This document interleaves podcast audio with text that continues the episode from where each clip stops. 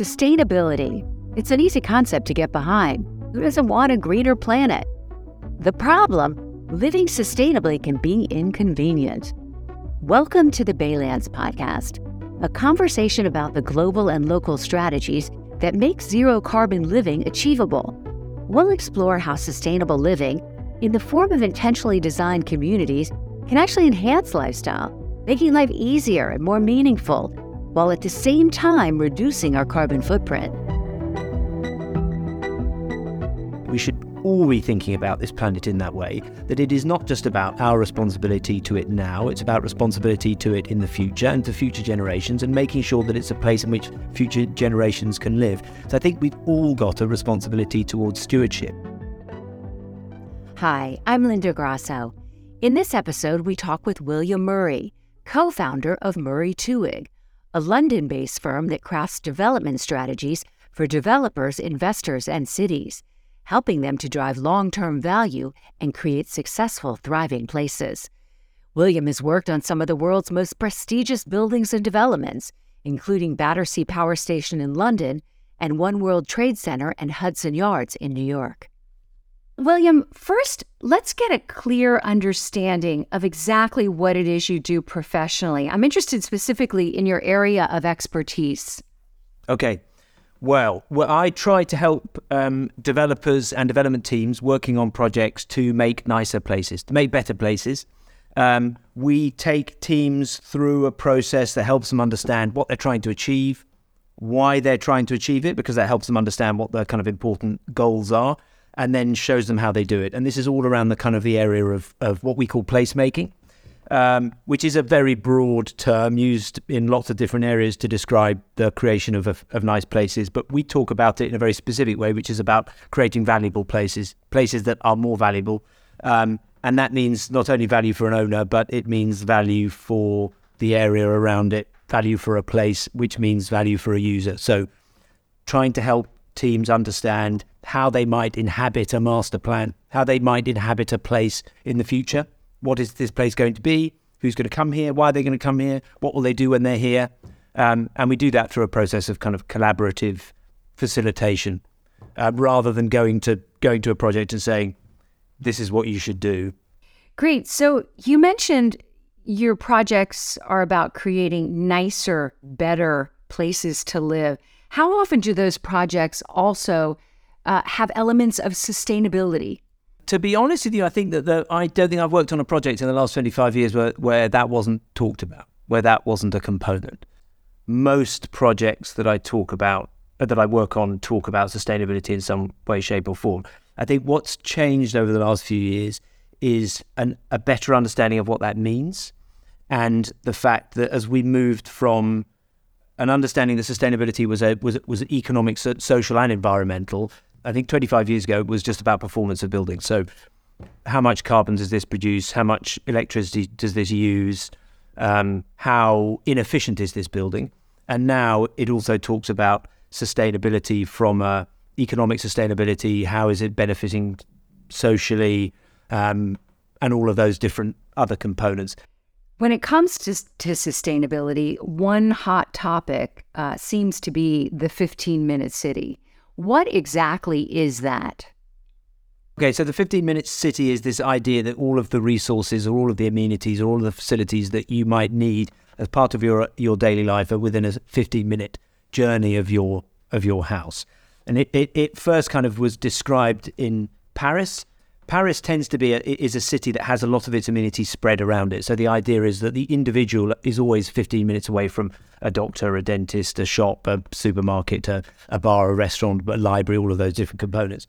In different places, it means different things. London tends to be a is a is a city of of town centres or village centres, and the idea is that then someone is 15 minutes away from one of those places um, where they can go and get all the things they need. And the idea really is that it means that you can rely more on public transport. You don't have to get into your car. You're much more likely to be part of a kind of a, of a stronger community. The ideal is that you can walk, but obviously public transport means that that 15 minute radius can be greatly expanded. I think that the the the really the key is pedestrianisation and walkability, and then public transport. I live in California and I live in suburbia, and for me, it's sort of a fantastical concept. You know, uh, it just it just sounds so wonderful, and it's something that I've just I only experience when I go on vacation. Yeah, I think that's probably fair. Although I think that, you know, I think if you look at any of the US cities that were founded and built before the creation of the automobile, they do share a lot of those components. So San Francisco itself, the city of San Francisco, has you know those sorts of places you can walk to that you can you can connect to in those sorts of ways. Boston does as well, and Chicago does to a certain extent, as long as you stay within those confines of the city and where there's public transport. But you're right, there are lots of areas in California where um, the 15 minute city means something very different. Let's also segue over to the environmental benefits, what that means in terms of being better stewards of our planet. there's an interesting, uh, perhaps slightly unlikely correlation to carbon footprint, an individual's carbon footprint. That the, the most dense cities tend to have a lower uh, a carbon footprint for the for the individual. So Hong Kong, for example, surprisingly has a very very low carbon footprint per person because people walk 500 meters. They use public transport. It's very unlike, very rare to to own a car. So I think the main thing is is the fact that you don't use a car and the way that that impacts your um, your carbon footprint. I think, however, as we know, the, the the real estate industry, the construction industry, is one of the biggest contributors to climate change and to carbon footprint. So, um, densifying places and making the buildings themselves very efficient, as well as making it easy for people within those places to live efficiently, that's the great opportunity. I know that you've been involved in creating the initial vision for the Baylands, a approximately 700 acre zero carbon community in southern San Francisco. Um, look, you have your choice of, of what projects you take on. What was it about the Baylands that attracted you, that made you want to get involved? You want to deliver a new way of living, but what does that mean?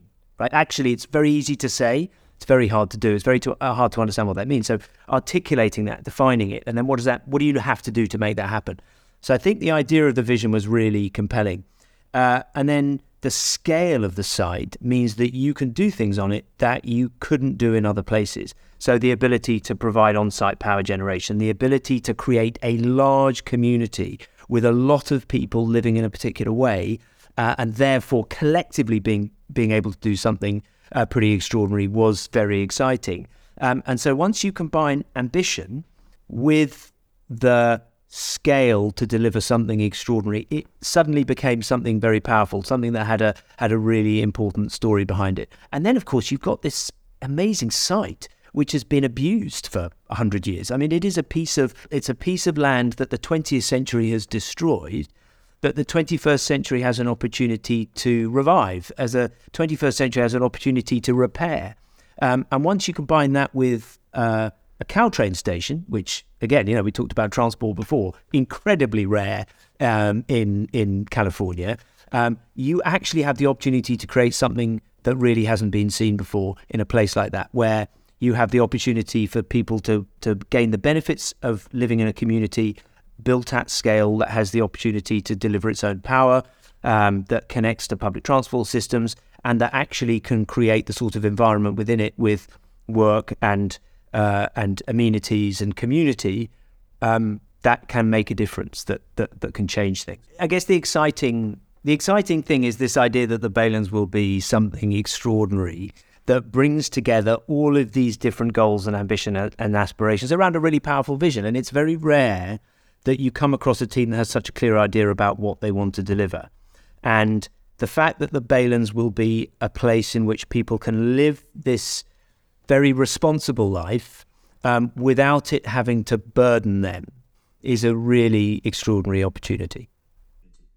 As you mentioned, the Baylands is being built on the site of a trash dump um, that San Francisco has used this dump for, I think, 20 years. Why does that make sense?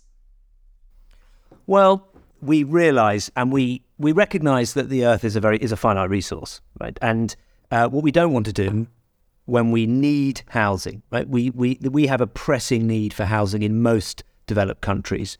Uh, we have an affordability crisis. Um, we want to make sure we are putting people into the most efficient ways of living possible. What we don't want to do, go and do is then take pristine land. We don't want to take um, land that can be left for farming or for nature uh, or for open public space. We almost have a responsibility to clean up what we did in the 20th century that was that was damaging. I mean, it's you know it's all very well.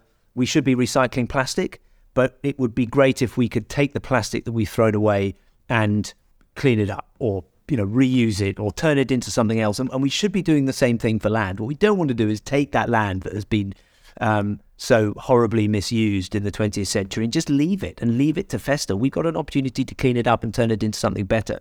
Um, we've got an opportunity to kind of take that filth uh, and turn it into something that is much more positive. You hear the term brownfill a lot when they're talking about reclaiming or regenerating land. What exactly is brownfill? A brownfield. So, brownfield land as opposed to greenfield land. Greenfield is the land on which you can farm. Brownfield land is is post-industrial, um, you know, leftover reused land. I.e., it's it's not land that's being used currently for for for any purpose, but it has been used, it has been built on in the past. And just so we're crystal clear, what is infill? Infill is uh, as it sounds, uh, you've got a gap between developments and you're filling it in, and you are coming in and, and, and filling those gaps in the city. And I think we'd all seen it in any sort of a any sort of a historic town where you go along a street and there's a gap, and you have the opportunity to fill in that gap with something better hopefully something better, uh, something that makes a difference. And obviously, this site is an infill site at scale.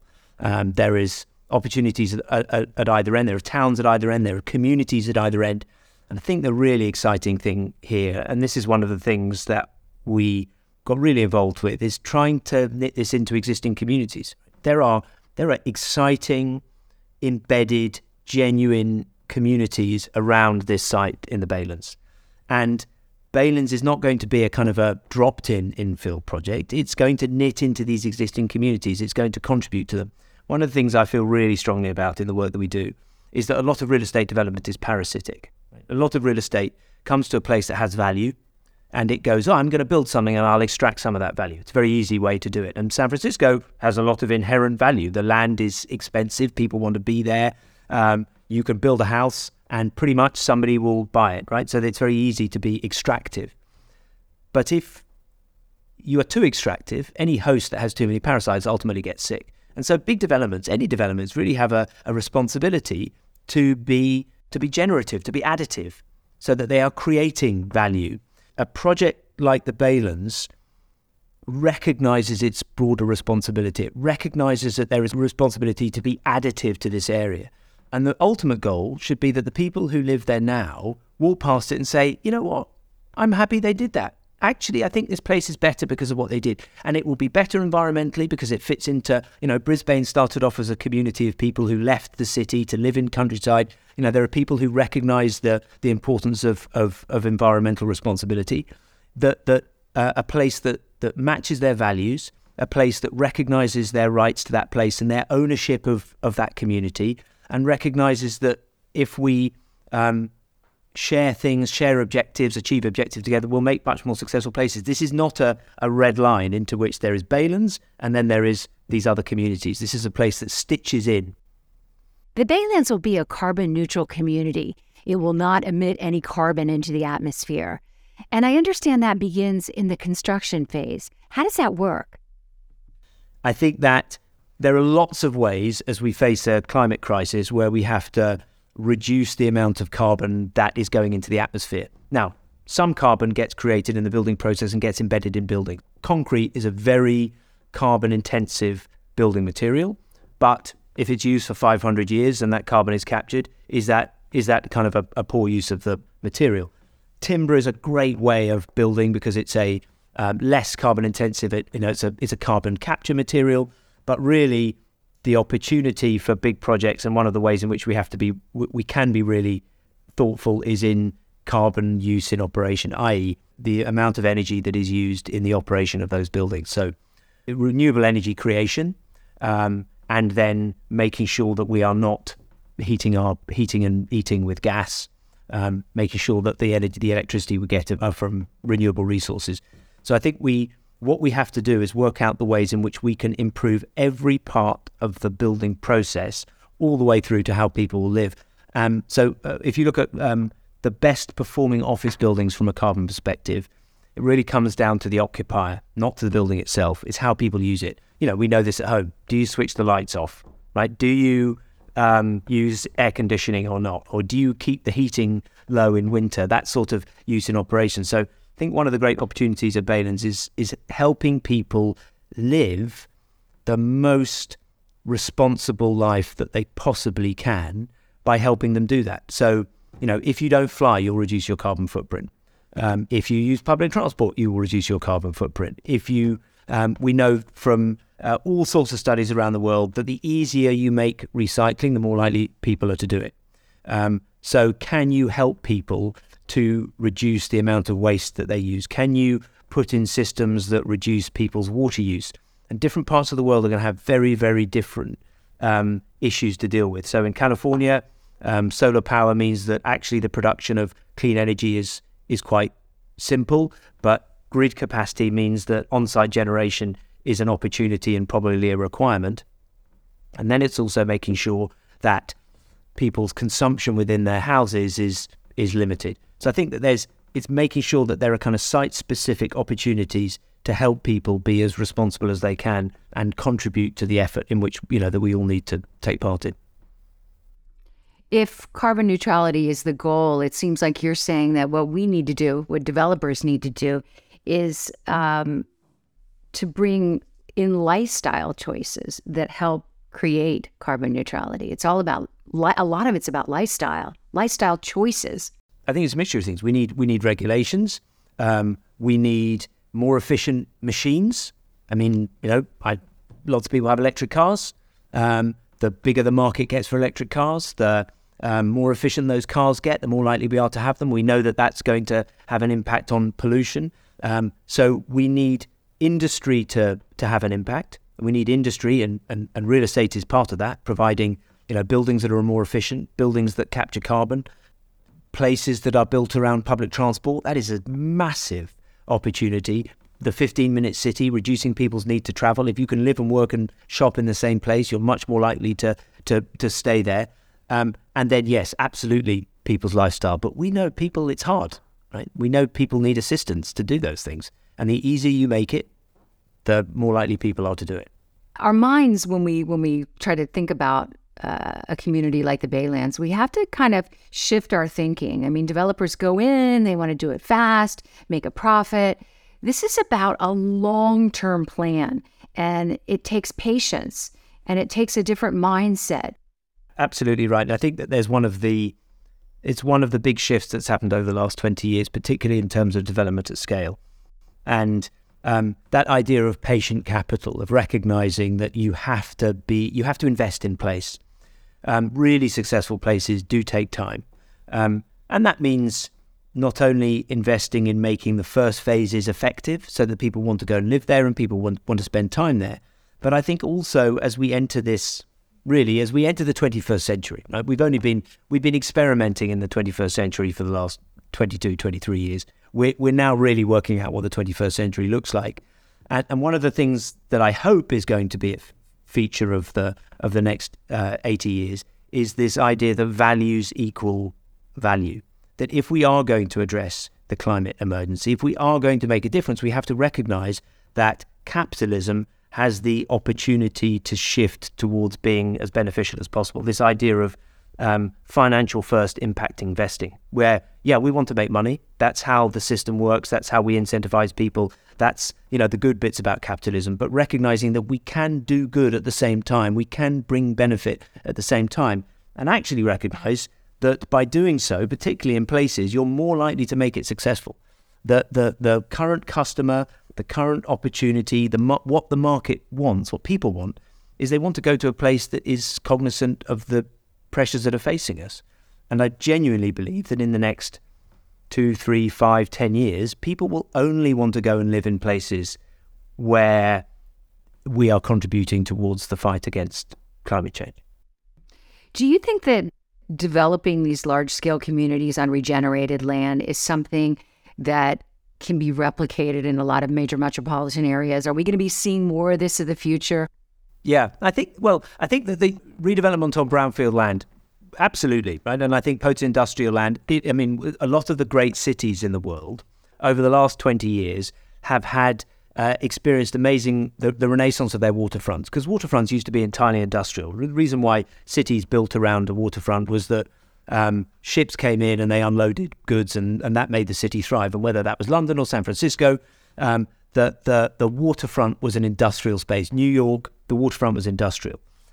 As those activities have moved out of those cities, we're left with these empty waterfronts that we suddenly realise are great for people to go and spend time in. People want to live on them, and people want to want to go to them. It's exactly the same, you know, process. These post-industrial lands uh, are recognised that they're more valuable uh, to live in, to be parts of the city, and and those uses and go somewhere else. And now we have the opportunity to turn these into exciting places.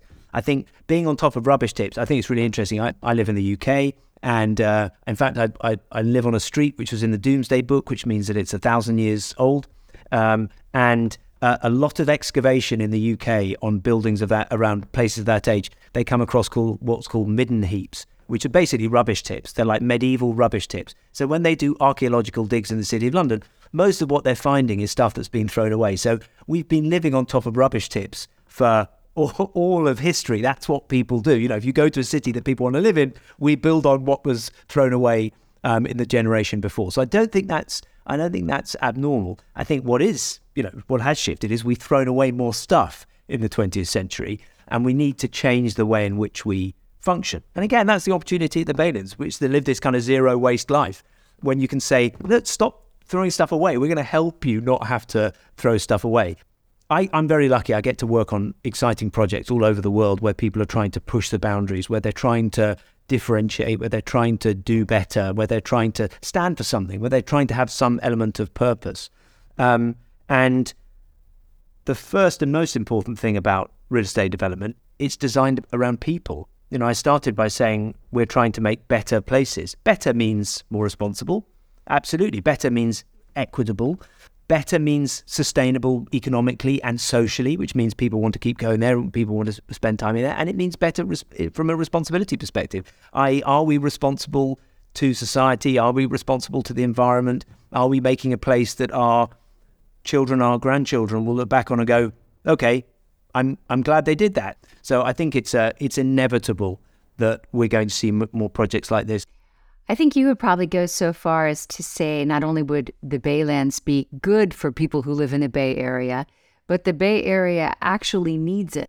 If I speak for everybody in the Bay Area, there'll probably be some people who say, no, I don't need it. How dare you? However, what I would say is I think that currently the Bay Area is obviously, it, it, in some parts of the Bay Area, it's, it, it's suffering because people have returned home and they haven't come back to work. They've recognized that maybe there are places that they would rather live. Um, and I think sometimes it's become because the places are so spread out and because by sitting in our cars, we don't really experience the joy of real communities. I think that creating places that are thoughtful, that are accessible, that are public, that are responsible, that are sustainable, are just nice places.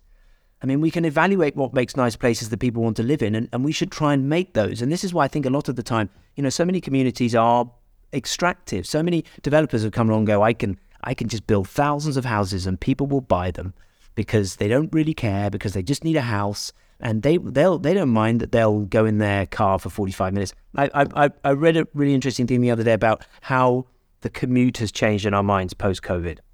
So the commute, our commute used to be a cost of living, right? So I work here and I choose to live here, or I can afford to live here, but I have to go to work. And so that commute of 45 minutes in the car, that's a cost of living. Now the commute is a cost of work. Now, when we think about when we're going to go to work, we go, is the work I'm going to do in my workplace worth that 45 minute commute? And we make a decision every day whether we're going to whether we're going to commit to that journey. And so travel and how we get between the places that are important to us becomes much more important. And I think thinking about how we can make places new places which deliver all of the things that we now know, we recognize, you know, we, we that are important in our lives are really important, are really key. And, and we forgot a lot in the latter half of the 20th century. We, we forgot what makes nice communities. We forgot what makes nice cities. We forgot what makes nice places to live. And for the previous 3,000 years of city making, we were really good at it. People really made nice cities. Okay, you know, public health wasn't so great and, you know, there was inequality. But in terms of actually making cities and streets and places that people like to live in, we were really good at it. And then latter half of the 20th century, we forgot all those things and we made places that weren't so nice. And we're, we're relearning all of those all of those components of really effective community building and really effective city making that people want to spend time in. You're a well known expert on creating what is called a place vision. Um, gosh, I've never read about a developer that creates a place vision. Uh, what exactly is that? For, for me and my, my business partner, you know, in the work that we do, placemaking is development. So if you are a developer who is not placemaking, you're just making buildings. And that's important, right? We need to have buildings, I get that. But but place is what happens within those buildings. It's what happens around those buildings. It's the thing that makes people go there. It's the thing that says, why should I work here? Why should I live here? Why should I support this? Why should I go there? Where should I spend time there? It's about understanding the user experience. It's about understanding why a place is valuable for a user. How do you make my life better? How is this place going to benefit me? How does this benefit my community? It's about understanding how you inhabit a plan. So the place vision is what do you want to achieve? What is the role of mobility in placemaking? How does that how does that interface with that concept? That's a really that's a really good question. I mean, mobility is we, we did we did a, a project in, in Germany with a major European car firm uh, a couple of years ago, and, and I, I think they struggled with understanding the future of mobility. Um, we are going through the greatest revolution in mobility since Ford created the production line and created the Model T. Um, and we don't really know where it's all going to go and where it's all going to end up. And so often we talk about, um, you know, we talk about autonomous vehicles. Autonomous vehicles is not going to reduce traffic. Uh, we talk about electric vehicles. That's not going to reduce traffic um, micromobility. Uh, we talk about cycling and the, the, how important and exciting cycling is. Um, and yet there are you know issues around road safety. There are issues around in this country weather. There are lots of different components. Mobility is the essence of our economy. In fact, I, I did a I did a project in in San Francisco ten years ago, and at the time uh, working on the project was a man called Jeff Tumlin, who is now the, I think, still the Transport Commissioner of San Francisco. And he said a brilliant thing when he started. He said, I am a transport engineer, but he said, but really I'm an economist because without transport, there is no economy. So I think, one, we have to recognize that mobility is a fundamental part of creating successful, vibrant places. You need to get somewhere, you need to leave somewhere, you need your friends to get there. You, it needs to be accessible. And the easier that is, and the more connected those places are, the more likely they are to be successful. You know, we should be building intensely on top of our transport and interchanges because we should be maximizing the, the, the usefulness of those places. And we should be making a place in which it is enjoyable to be. And that means moving around from place to place. So it's a place where it's nice to walk. And it's not always only nice to walk in a street that doesn't have cars in it. Sometimes cars give a kind of sense of, of movement and energy and safety. Sometimes it's wonderful to be in places that are entirely pedestrianised. Sometimes it's quite frightening to be on a street that has scooters and bicycles on it. Although I'm an extremely keen cyclist myself, I recognise that we have to be careful about how we blend those uses.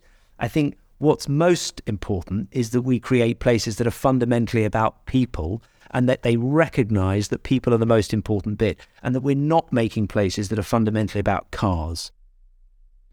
Another important cornerstone of placemaking is incorporating nature, taking into consideration the topography, adding green space. Share with me about why you that is one of your cornerstones and how you go about doing that and how you're doing it at the Baylands one, the Baylands is, is in this extraordinary place. It's it's in this amazing location, and one of the it's between the mountains and the sea. You know, there's the San Bruno Mountain behind it. it you look at nature, and then you look at the, the, the you know the great body of water in the bay. Um, and even though that's filled with man-made activity, there is this still this amazing juxtaposition between between the mountain and, and the sea. Um, I think that there is also we we all know that that green space is beneficial to our mental health. And, you know, as I get closer to my house, then I see more green and I see more um, open space. I, I, I can feel that calming influence of it. And I think we also then have to recognize that there's a slight difference between nature and greenery. And when we are in the wild and when we're in the nat- purely natural environment, and when we've brought greenery and green space into our built environment. And s- trees in streets are really important for understanding how we connect with spaces. Not only do they reduce that urban heat island effect, so they make places cooler, but they make places more pleasant. And making sure that we really embed natural indigenous species, because we also have to recognize that we don't want to be watering stuff excessively, that it is appropriate to the locality. But the more we bring those softer components into, into our built environment, the more likely we are to feel comfortable in them. Um, and, and when we do that, we also make places that are biodiverse. And I think that not many people recognize that most city gardens have greater biodiversity than most farmers' fields. Like Farmers' fields that are intensively farmed aren't actually filled with wildlife. They're filled with crops, and they are those crops are managed, but they're not necessarily filled with wildlife. Whereas people's gardens in the city are filled with wildlife. They're filled with birds and bugs and uh, and all of those little things that, that live around us. So the, the more we can make those environments which which bring nature and bring greenery into it, the better. And I, I love this idea that we forget that we're nature, right? We forget that we are animals. We're basically hairless apes. Um, and we and we are we are designed to live successfully in those sorts of environments. And if you play bird song to people, even if you play kind of like piped bird song to people, they calm down and they relax because if you hear bird song, your your um, kind of um, prehistoric brain says there's no predator around, so you relax. You instinctively relax. It seems like creating communities like the Baylands is about being basically good stewards of not just land, but of our future. Would you agree? And, and why is it necessary for us to do that? Yeah, I think good stewards is a really um, it's a really nice way of thinking about it. I think that there's a stewardship is a really important concept. Um, I, I, did a, a, a, bit of work a few years ago with an organisation called the Crown Estate in the UK. Crown Estate is owned by the Crown, not owned by the King or the Queen, which is a weird distinction, but it's owned by the Crown, by the idea of the Crown, which effectively means it's owned by the, U, the UK state. And so it has existed for 500 years, it will exist for 500 years. And so the way it thinks about land is that it is in continuous care for future generations of the land that it looks after. It is, and it talks about stewardship as being a very, very long term goal. And really, we should all be thinking about land in that way. We should all be thinking about this planet in that way. That it is not just about our responsibility to it now, it's about responsibility to it in the future and to future generations and making sure that it's a place in which future generations can live. So I think we've all got a responsibility towards stewardship and taking a piece of land, like the Baylands is doing, um, taking a piece of landfill, cleaning it, restoring it, renewing it, turning it into a, a, more efficient use and tying it into public transport, making sure that people can live efficient, efficiently on it is an, an act of stewardship. And then once you look after that place and critically bring in a community that also cares about those same values so that they look after it and they become involved in that almost social contract, then um, you're creating a place that is sustainable in the long term, in the broader sense of the of the term. It will deliver easier ways to get around. It will uh, provide you with easier ways to live lightly. It'll provide you with easier ways to recycle, to do all those things you want to do but find difficult to do.